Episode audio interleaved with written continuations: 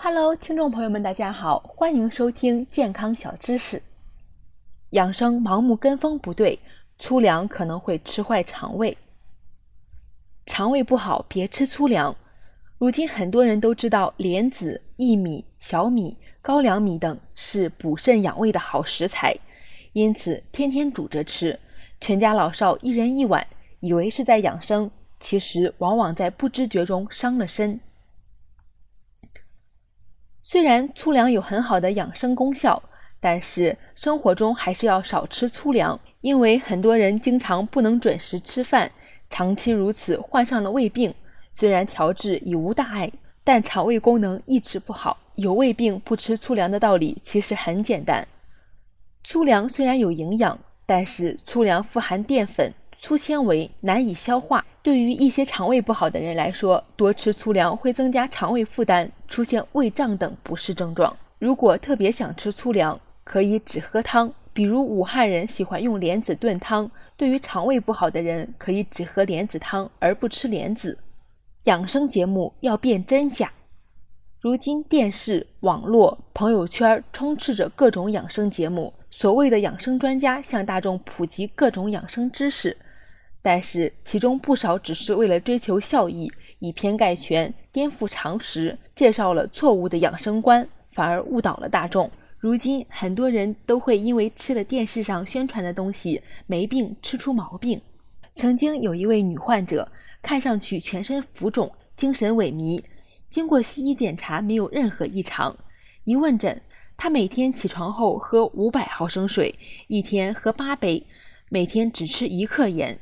长期如此，身体的电解质紊乱，出现水中毒。在问到为什么会形成这样的喝水习惯时，这个女患者说：“这是电视上专家讲的养生知识啊，一天一克盐，八杯水。”这就是如今电视养生保健讲过了，误导了大众养生。是药三分毒，药不能当饭，但药能治病。每一味药都有一定的适用范畴，超了这个度反而伤身。比如冬天进补阿胶，但并非人人都适宜，一些湿气重的人就不适合吃。名贵的滋补品冬虫夏草对于阴虚体质的人，名贵的滋补品冬虫夏草对于阴虚体质的人有很好的补益功效，但是好钢也要用到刀刃上，否则也是浪费。《黄帝内经》提出了调和五味、饮食有节的饮食原则，意思就是说。凡是自然界赐给我们的食物都是好东西，但是要正确合理的应用，不盲目不过分，这样才能发挥其作用。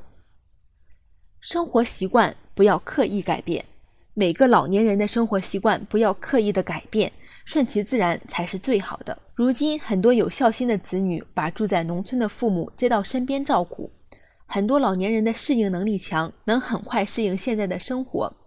但是，一些老年人却不适应城市的生活环境，还是习惯农村自由自在的生活，这样反而不利于养生。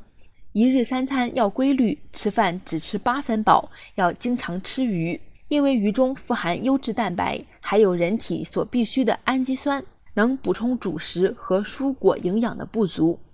如果脾胃不好，平时要少吃粽子、月饼、汤圆之类不好消化的东西。按需求安排日常作息，日常生活的安排要根据工作需求而定，不要有刻意的生物钟。保证足够的睡眠是一天精力充沛的源头。睡能养血，睡能益气。对于青少年可以促进生长发育，对于中老年可以延缓衰老。根据季节更换茶饮，茶为中老年人的最佳饮料。茶叶中含有蛋白质、脂肪、多种维生素。还有茶多酚、咖啡因、脂多糖等近三百种成分，有多方面的保健作用。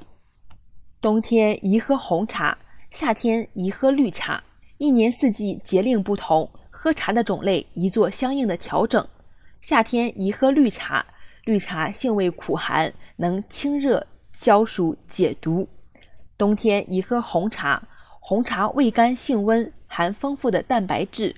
有一定的滋补功能，同时喝茶也有禁忌，应把握清淡为宜、适量为佳、少量多次、饭后少饮、睡前不饮的原则。